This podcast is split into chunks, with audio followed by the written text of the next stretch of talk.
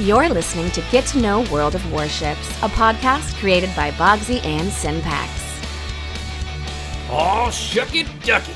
Will, everybody, I'm back. I went to Florida for a week, and then I streamed a whole bunch of stuff, and I didn't record any podcasts for like two weeks. I'm sorry.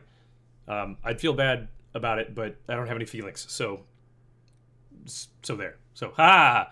Anyway, happy Halloween, everybody. I think it was yesterday because today I think is the first. Probably means I need to pay rent. But anyway, so let's go over what's new. I'm a CC now. That's awesome. That means that I can give out codes as soon as I start getting them, which should be in a few days, on my stream for CC containers, for CC camos, what have you. That's awesome. I have a couple things for you today. I have uh, a guest who responded to the take a historical ship and let's talk about how it could be implemented in the game. His name is Pac Manley. He'll be here in just a second. Then I'm going to be talking with uh, Penetration Nation, Clan PN, and uh, that's going to be great. As, as, my old favorite late night talk show host always say, we got a great show for you tonight. Meow, meow, meow, meow. Uh, next coming up is also WMI, Warship Masters Invitationals, is going to be November 22nd. Uh, that's hosted by Gaishu and Friends and that will be November 22nd. It's internationals this time, so the top four clan battle teams uh, from season nine, I believe, will be competing against the top four from the other three servers. I will be calling that along with my co-caster Oskons. If you guys want to watch that, please come check out one of our streams. We, uh, I think we do a pretty good job of uh, doing play-by-play commentary while still being able to see the entire map, so you guys can see what's going on. Uh, we did it for COTS and COTS Internationals. It was great fun. We got a lot of good feedback from it. So please consider coming to check us out for that. And let me see what else is coming up. Um, oh, I've gotten some requests to start creating YouTube videos for clans who are in Gale or Storm League clans. Uh, yeah, who basically want to know proper clan battle strategy and etiquette. Uh, in the sense of they basically want to get up into typhoon level. I don't think I could teach someone how to be a hurricane level player that just comes from skill and practice and experience, but I can certainly give people some information on how to choose ships, how to align strategies and whatnot uh, in terms of clan battles. So I'm going to start doing that mostly for the Gale and Storm League clans that are wanting to progress up a little bit uh, because folks just said, hey, can you help? And so I figured might as well make videos out of it. So I'll probably be enlisting the help of some friends in making some videos, so keep your eyes out for that as well. Um, with that being said, let's go ahead and I'll switch over to Pac Manley. Please, everybody, welcome my first guest. This is Pac Manley. Pac Manley has very kindly responded to the many times that Synpax and I asked you folks to send us your ideas for ships that are historical and are not in the game that you think should be in the game. And Pac Manley responded and his choice was the Allen M. Sumner class. So, Pac Manley, hello, how are you? Pretty good. Yourself? I'm doing just great, man. Thank you for asking. So, why is it exactly that you want to see the Allen M. Sumner class in the game? So, um, one of the things that people like about this game is the naval history and stuff like that. And uh, my dad actually served in the Navy. So when I got back into this game, a couple of months ago, I, I gave him a call and I asked him what uh, what ships he served on, and one of the ships that he served on was the USS Compton. Mm-hmm. So I Googled it, found the Wikipedia page, and found that the USS Compton was an Allen M. Sumner class destroyer. So then I looked into what that was. It was the uh, successor to the Fletcher class, and um, and the predecessor to the gearing class, right? Yes, the predecessor to the gearing class, and in fact, it, their designs are almost identical. All they did to change it for the gearing class was they extended the ship in the middle of it by 14 feet to give it more uh, fuel storage for a longer operational range. But other than that, they're pretty much identical. I see.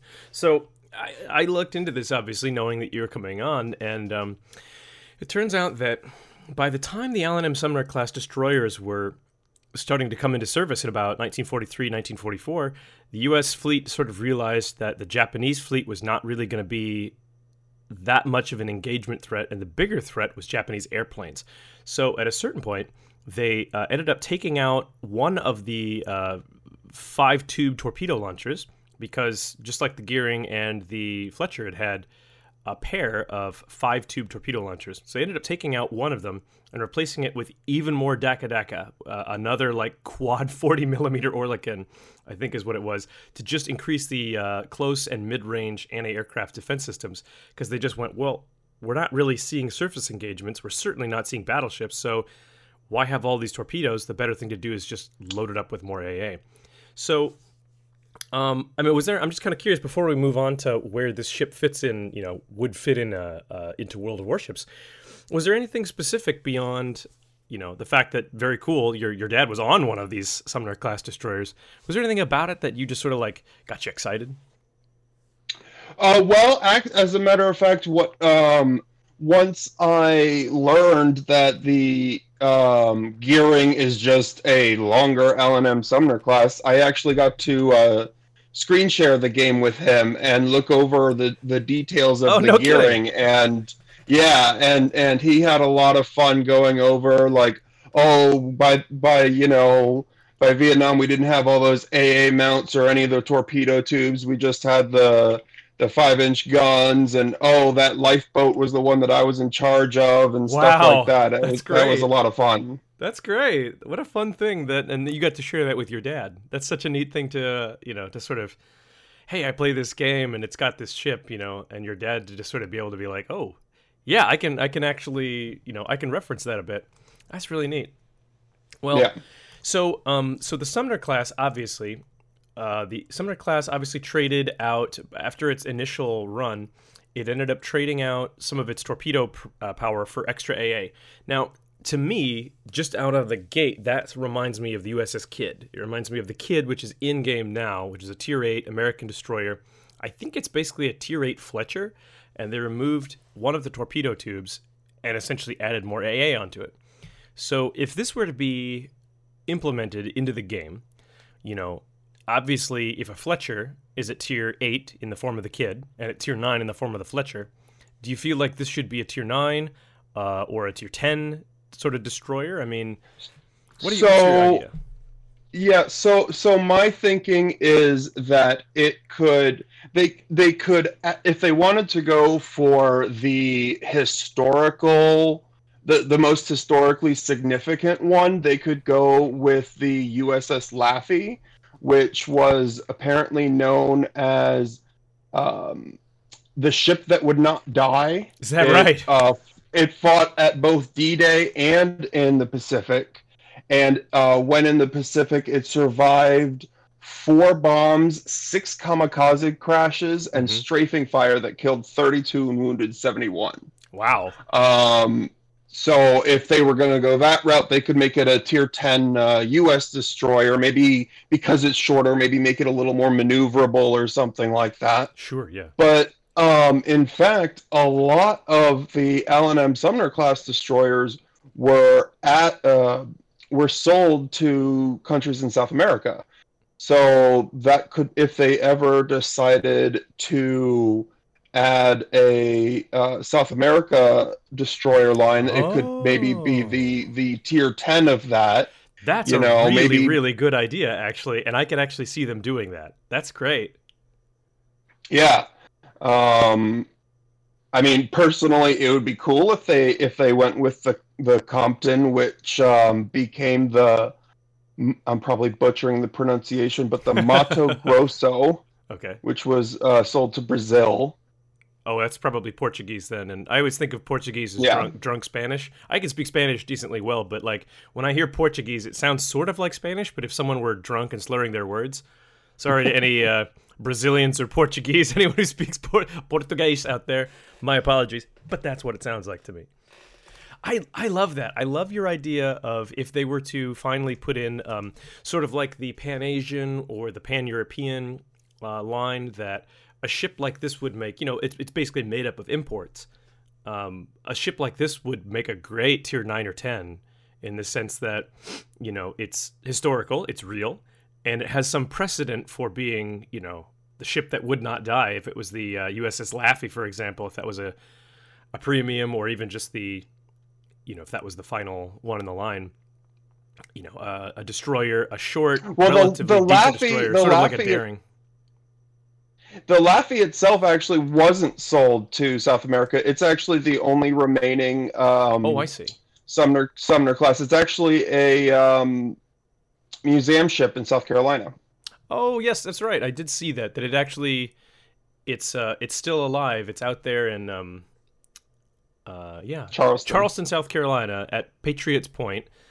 Uh, if anybody happens to live in that area, the USS Laffey is actually there. So, well, that's great. I this is so this worked out so much better than I expected when Synpax and I were like, hey, let's bring someone on and talk about a ship they wanted to see. I always wanted to see the uh, the HMS Repulse or the Renown, the two British battle cruisers that, um, well, they were World War One era battle cruisers that you know essentially like a a lightly, a more lightly armored, skinnier, undergunned uh, Queen Elizabeth class that was faster. I thought that would be really cool, but this is fantastic. USS Laffey and the Allen M. Sumner class. I could see, yeah, they could work for a pan uh, a Pan American ship line in the, just the Sumner class if they had a couple, or even have a premium like the USS Laffey at eight or nine. I think that would work really well in the being sort of like a Kidd in the sense that these got extra AA at the cost of torpedoes and yeah, you know, you don't want to make a carbon copy of the Kidd, obviously, even though it's an awesome destroyer. But I can No, see a lot I mean that's why I was.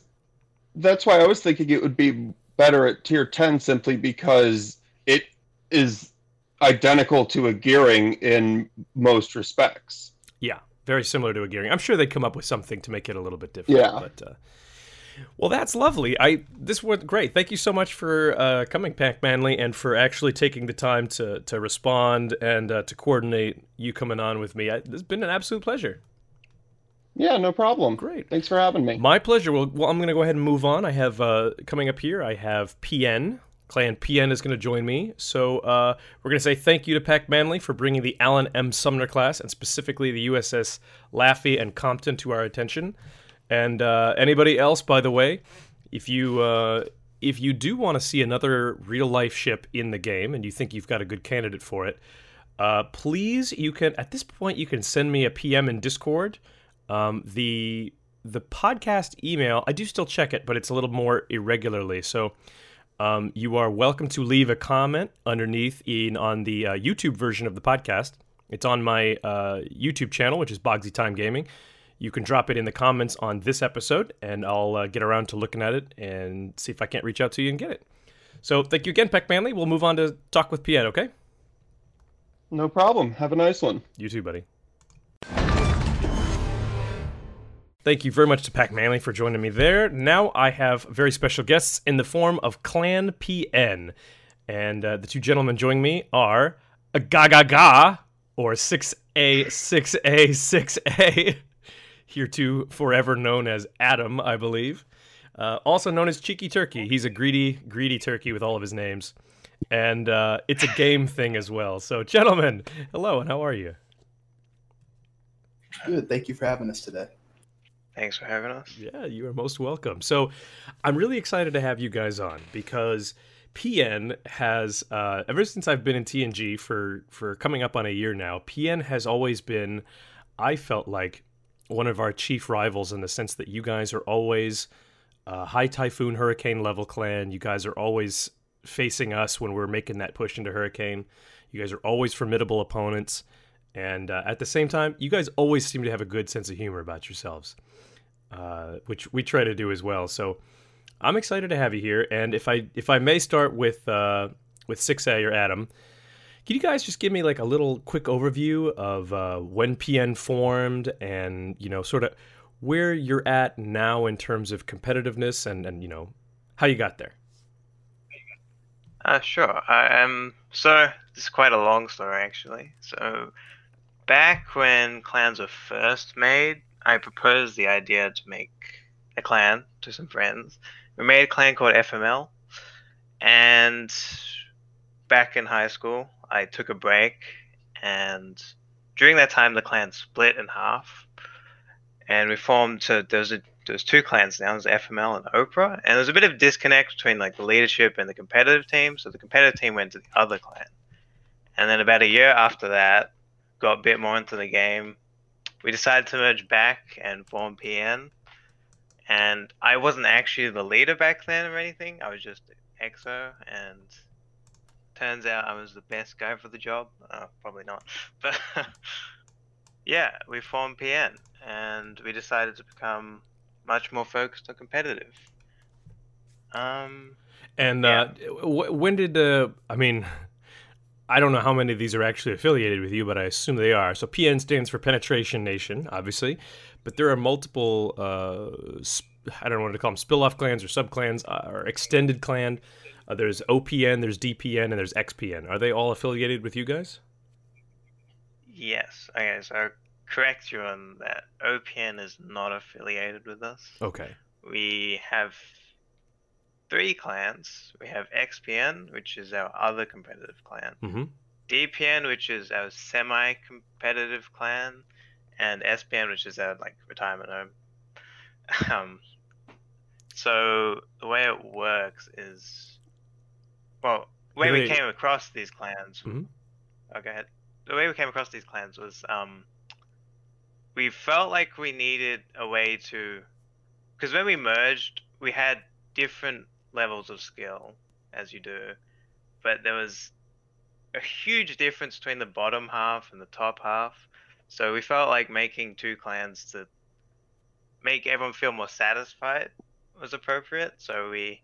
So with PN being our main competitive branch, we felt that there was a a strong difference between the top half of the clan and the bottom half of the clan as far as the ability to compete and maintain a high level of competition. Um, so we wanted to be able to have a different group that was still within our same community that was able to provide that same kind of feeling of competition. So they ended up finding a different clan that formed into OPN at the time.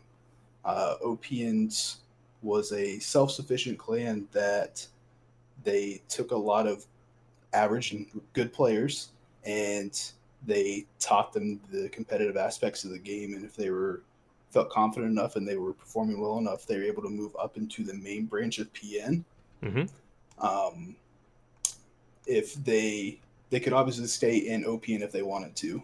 And then we had DPN at the time, which, like Adam said, is our casual and just casual comp clan. And those players, they just get on to have a good time. Um, more recently, they've kind of restructured and they're looking to become more of a competitive group.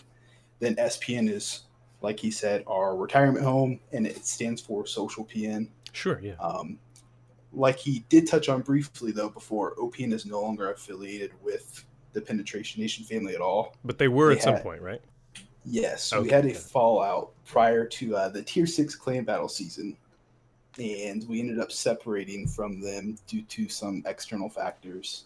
Okay. Um, and they were replaced with the clan called XPN. XPN's first season was the past season at Tier Six. So, as a brand new clan, they fell on Typhoon, and the purpose of XPN is similar to what OPN was. We have good and uh, above average players that go in there that maybe don't have the experience in the competitive nature of the game.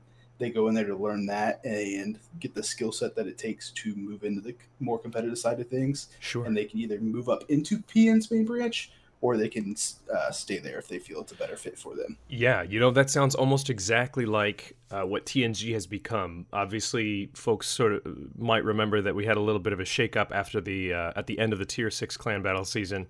We lost some of our players, and then Synpax stepped away from the game himself, and we had to sort of reorganize ourselves. So we ended up making TNG the main competitive clan, and then TNG Two was sort of our our rejuvenation clan where we put the folks who uh, maybe don't have that experience yet in competitive, but are still capable players. And right now, they're um, you know they're organizing themselves extraordinarily well into you know a competitive clan. In fact, they just broke into Typhoon themselves. So it sounds like XPN and TNG2 are essentially kind of doing the same thing in the sense of these are skilled players who maybe just don't have the same number of seasons under their belt yet, but they're starting to lock down and figure out how to do it pretty well pretty quickly. Would you say that's about right? Yes, I would. Good. Hello, Adam. Welcome back. The Discord crashed. Oh man, he sounds he sounds so far away. did a, did a dingo eat your Ethernet cable? yes, definitely. He's like, that's not funny, man. That actually happened to a lass back in the '90s. we don't joke about that in the down under, mate. Sorry, any excuse to do an impression. It's a it's a sickness I have. So so PN has has been for a long time what I would consider to be TNG's main rival in the most important aspect of this game, which is clearly clan brawls. Clan brawls being the most competitive, the most prestigious aspect of this game. TNG, as you know, are multi-time uh, world clan brawl champions, and uh, I have a, a medal actually that hangs on my mirror in my bathroom. So when I'm putting my contacts in in the morning, the first thing I see is TNG Clan Brawl Champions.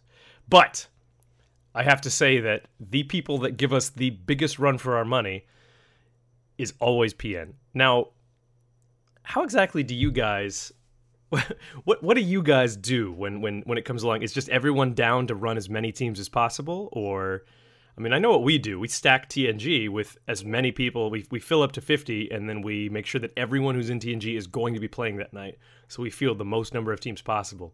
What do you guys do? Um, well, we actually adopted quite a lot of. I think we adopted a technique from TNG. So we did. We do the transfer thing. So you take everyone out of OPN or, or yeah. XPN now.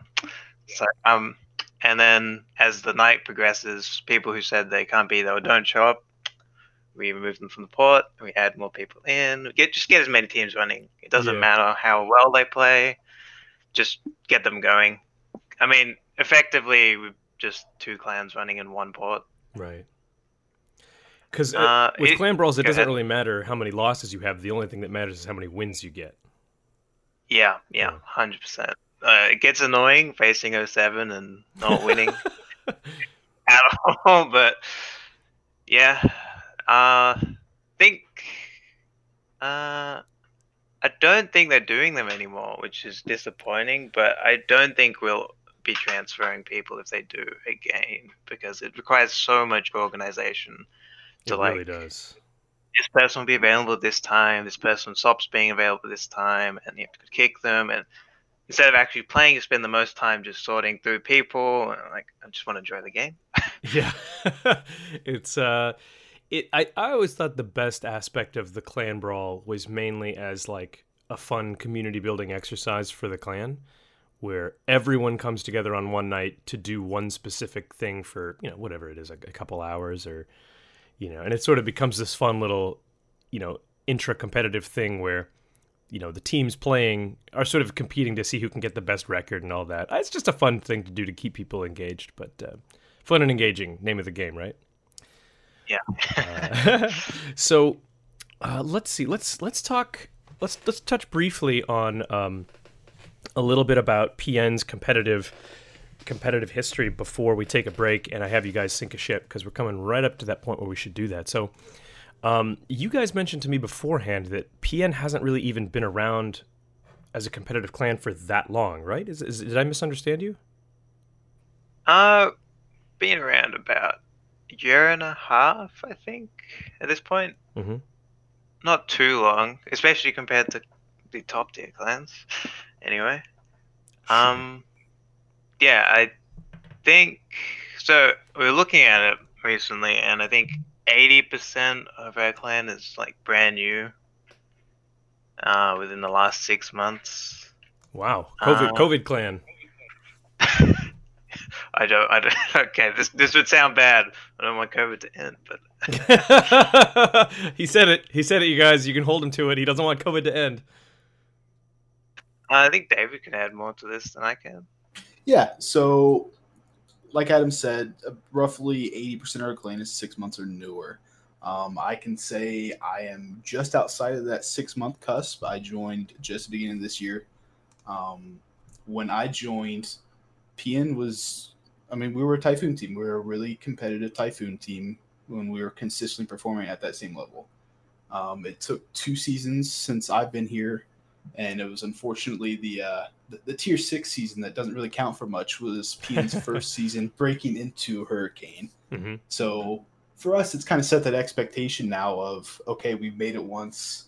We made it during a season that a lot of people consider wasn't worth it because it was the season that one, it wasn't the tier 10 season that we traditionally have, and two, it was during a season where a lot of these top tier clans they had initially said that they were boycotting because of CVs, and then they kind of broke back into it in the late, the second half of the season. So I think not only do we owe it to ourselves, but we're still kind of trying to show the community like we're a legitimate Hurricane clan. Yeah, and I think that just comes with being a newer, the newer kids on the block. Well, when this uh, certainly when this uh, we'll, we'll let's talk a little bit more about that. Let's talk about how you guys are finding this clan battle season. I'd love to hear your input. Um, but first, let's take a, a, quick break so I can go to one of my clearly not satirical and obviously very very serious advertisements. But um, before we do that, I'm going to ask you both to uh, play sink a ship with me. So let's just imagine uh, that for a moment, one of the ships in the game is uh, its its personal file that contains all of its information is uh, is up on the screen, and then a lightning bolt strikes whatever house that it's in. It completely wipes that ship out of the game and off the map. I'm going to ask each one of you to decide in your mind right now which ship that would be for you for any reason. I don't care. And we will find out what Penetration Nation wants to sink shortly after this when we come back on Get to Know World of Warships. And now, a word from our seasonal sponsors. Spooky, scary skeletons and shivers down your spine. Shrieking skulls will shock you so feel you're doomed tonight. Spooky, scary skeletons speak with such a screech. You'll shake and shudder in surprise when you hear the zombie shriek.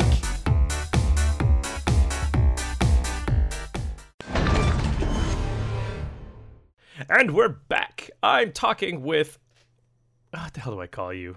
Adam, Gaga Ga, 6A, 6A, 6A, Cheeky Turkey, whatever. Leader of PN, Penetration Nation, 6A, Adam, I think we're calling him today. And it's a game thing. I've asked these fine gentlemen to please sink a ship. We're going to start with you, Adam. What's it going to be? Um, It's got to be the FDR. There's, for all the counterplay there is against carriers, this has even less counterplay. you you want to sink you want to sink an aircraft carrier that's in a wheelchair. You are a heinous individual. You know that?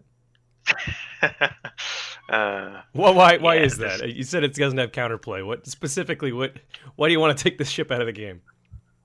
I mean, there's uh, it just AA doesn't do anything against its planes unless yeah, there's like there's no situation unless they fly into flak. But if they have any skill, they won't fly into the flak that often, at least. Those are chunky uh, planes, yeah. right? Oh yeah, like forty thousand AA damage, and you get like one plane shot yeah, it's like the Incredible Hulk in a CV. Well, it's a game thing. What about you? What's it gonna be? I'm sticking with everybody's favorite class, and it's going to be the MVR for me. Jesus, I'm noticing a pattern between you two. What do you guys got against fly, flying shooty boats, huh? Well, for me, it just it takes the fun out of clan battles. I mean, that's the primary reason that I play this game, and it's why I enjoy COTS so much more than I do the traditional clan battle season. Sure. I have a hard time playing against a class that I can uh, do absolutely nothing against, and it'll drop me for 26k with its wonderful AP bombers. Absolutely. Well, yeah. So these are the two. this is a great segue um, into the fact that these are the two aircraft carriers that seem to be the most dominant here in Clan Battle Season 11. Now, we saw in Clan Battle Season 9, the last Tier 10 season that had CVs, we saw the Hakuryu was actually the most, well, it was the most effective, generally speaking, uh, ship out there. It could drop cruisers, mainly the Stalingrad, for I think it was 20, 25.5 was the, the number that got bandied around if you hit all three bombs uh, Citadel.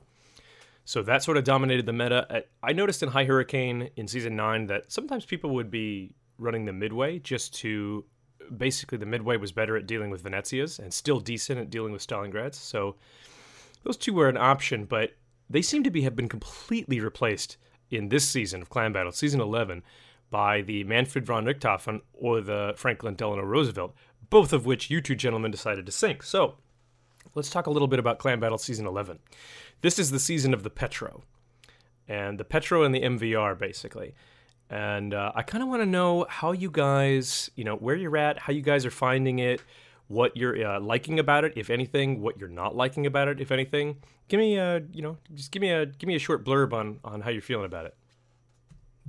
Um. Well, Petro is a very interesting ship. I don't. I don't think uh, Wargaming understands that the issue is not the concealment anymore. It's more the uh, fact it's two pixels tall. But um, yeah, it feels very ineffective, but it's also required this season for competitive, and it's not that enjoyable to play. I'd rather play Stalingrad so we can actually punish people. Literally anything else. um. Okay, so that's an interesting distinction. Um, for for anyone who's listening who maybe doesn't quite know the finer uh, differences between the Petro and the Stalingrad, the they're both tier ten Russian supercruisers. They both have a very similar armor scheme, except that the the Petropavlovsk sits really really low in the water, which means that its citadel belt which was one of the Stalingrad's greatest weaknesses, was if you get its side and you can punish it with AP, it goes down relatively quickly. Uh, the Petropavlovsk is so much harder to citadel from the side, uh, and the the thing that it essentially trades off for that is hit points for one, but also its shells, its its gunnery accuracy at long range is far less accurate at long range. The Stalingrad has basically like laser guided missiles and can hit accurately and hard at 23.6 kilometers maximum. Whereas the, the Petro really can't accurately shoot beyond 14, 15, 16 kilometers. So it just doesn't punish people quite the same way that Stalingrads do. But it also doesn't get punished the same way that Stalingrads do. So, I mean, you know, Adam, and then and game thing, do you guys mind just sort of what do you feel like is um, which which ones did you prefer? I found the Stalingrads very oppressive, but what do you guys prefer? Do you think the Petro the Petro meta is better than the Stali meta? I would enjoy the Petro meta if CVs weren't here, just because of the change of pace. I mean, Stalingrad was pretty stagnant. Everybody knew what you're going to do. It was pretty Russian curtain style. Everybody takes a line, you push it up and call it a day. I think Petro kind of adds a different, diverse aspect where it can provide a few different roles. And up until the the recent concealment nerf, I mean, the radar is really effective in that aspect. Yeah, that's interesting. What about you, Adam? Um. Well, yeah, I kind of agree with David, but as the person playing a Petro, I've it's just annoying. It feels like tier six kind of where you shoot things and you don't punish them because poor dispersion, and usually shooting other Petro, so it's even worse amplified.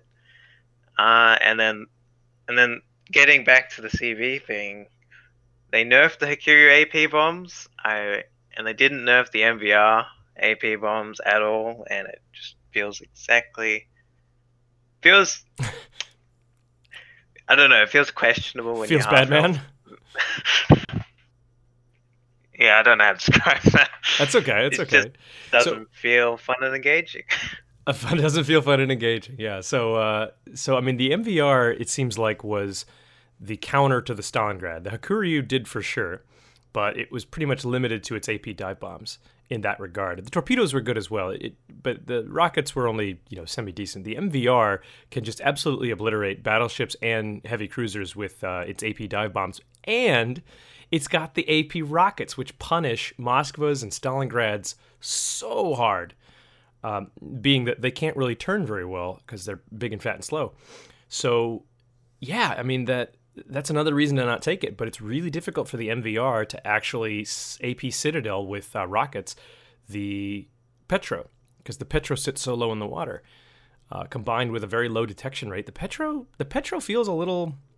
When you said it feels tier sixy, it reminds me a little bit of the Graf Spee in the sense that it's pretty tanky, it's pretty well armored, but it's really kind of inaccurate. So it just it just ends up being this like sort of like shotgun slugfest. And I don't know if I like that or not. I'm pretty sure I'm leaning towards not liking it. But stop me if I'm wrong. It sounds like that's what you guys are kind of getting at there. Yes. yeah. Yep. All right, all right. Well, let's talk. Uh, let's talk briefly about COTS real quick because uh, I, I'm sort of you, you mentioned COTS and that you liked the the style of that. So, how did you guys feel about the ship bands? Um, I myself, for example, didn't know that the other servers when I was casting for North America and then on to internationals, I didn't know the other servers didn't use ship bans, um, and I think it really showed in their comps at the end of the day. So, um, what do you what do you guys think? Did you get to see any of the internationals? How did how did COTS feel for you guys, and how did you feel about the ship bans? All those questions. Answer them all. Game thing. Let's start with you. Personally, I very much enjoyed having the ship bans. I thought it introduced a very interesting aspect of everyone having to kind of be on their feet and having to have that ability to adjust their comps. I know when we were playing a few select clans, we would make certain ship bans based on their players and based on our homework of knowing what they ran. Um, I'm trying to think of an example. I know we had banned a Minotaur at one point, and that completely benched someone's player, and they couldn't play against us. Who was that? I wonder. Um, I Adam was it Bonks? Um, I don't, I don't quite remember. Oh, it might have been Jake from State Farm playing playing the yes, Minotaur. Yes, yeah. I'm pretty sure it was him. You're that Jake. Um, They banned an entire ship just because of you. You filthy degenerate. It wasn't because of him. We banned that and the Harugumo just because we had scrimmed against them earlier on, and we knew it was effective comp against what Yeah. we like to do and how we played. So, and obviously in COTS, it's it's win or go home for the most part. Yep. So we wanted to perform the best we could, and I, I think for any clan that's looking to get into COTS, it's worth it to do your homework. It's worth it to know what you're going into up front, and it's worth it to know your opponent. Yep. That's excellent. Did you guys? Uh, I mean, did you feel like the the work that you put in paid off at all? Uh, yeah, hundred percent that paid off. Um, yeah, it was. I uh, COTS. Uh, the COTS rules I think should be like standard for all the servers. That was a interesting choice. Watching the other thing, other servers like EU server used like like something silly like seven Petros once Yes. and yeah um i think we did have a little bit of uh um how do i describe this drama during COTS Fiasco. Yes, I recall because I feel like I think I was I got involved in that, didn't I? You were the second time it happened. Yeah. Well, why don't you describe? I mean, do me a favor and don't uh, you know don't name anybody, but just give me give me give my audience a little idea of what happened. So, a brief rundown of it. We had our entire comp was completely set. We had everybody ready up in a battle. Um, we, our clan was not in control of the room the first time it occurred. The opposing clan was. They had moved someone onto our roster, and they were able to see our entire complete ship lineup. Now, this wouldn't be a big deal in the big picture, but it was a best of three match it was the third match, so it was literally win or go home for us at that point because it was still in pool play. And like I said, they got to see our entire comp, so they know what we were running before going to the battle. Yes, I get that they don't know how we're going to play it, but that's still a pretty big advantage of knowing what shit you're going up to beforehand. Had they had they finalized their ship lineup be- before they saw you, or did they get to choose ships after they saw your comp? I think there was a discrepancy. They said that they had readied everything up and not changed everything, and I, I don't know if they did or not. I think as a group, we don't really know. It, it was a big gray area there. I see. And then that was that happened twice basically, where the opponents got to see your lineup before the game started, and uh, you brought it to the attention of the COTS staff of the COTS volunteers, and uh, I I feel like you guys got a little bit of pushback, uh, which is why I also jumped in and was sort of like, hey, look, I feel like these guys are just saying they're not asking you to change anything now because it's sort of water under the bridge. It happened. You're not asking for a mulligan or anything. You're not asking for disqualifications. You're just saying, hey, can we please make sure that there's something set up so this doesn't happen again in the future? Am I right or am I wrong? A hundred percent, yeah. And I feel like a lot of people jumped in. I know you were in that discussion, and they thought they were asking for a free win, and that was one hundred percent not the case. No, no, you weren't. we just wanted a fair shake. We want it to be a fun game for everybody, and Yeah. if there can be a rule that can kind of fix something or at least address that, especially when it's a common issue, and it happens more than once, you know it's going to be an issue down the line. Yeah, I mean, like you guys said, COTS is sort of like it's sort of the grand prize. You know, it's it's the pinnacle of competitiveness for North America, at least. Um, and uh, it's it's really nice because there's no carriers involved in it, so it's a, a nice relief from clan battles where there are consistently now carriers. Um, I think people put a lot of stock into that, and it's important to keep it as clean as possible and have as few, at least in my opinion, have as few instances where people might question the integrity of whether it's fair or not. And uh, certainly allowing the op- opposing team to see your lineup twice uh, before you actually enter the game, like it makes you feel like it just makes you question whether or not it's it's fair. So I don't blame you guys for for being upset. I do think it's great that you guys sort of took the high road and said, "Look, we're not asking for a free win. We're not asking for disqualifications. We're just asking you don't let it happen in the future, or at least that you have a a solution for when it does happen. Here's what happens. You know, you have a contingency for it, right?" Yeah, I agree. Yeah. Okay.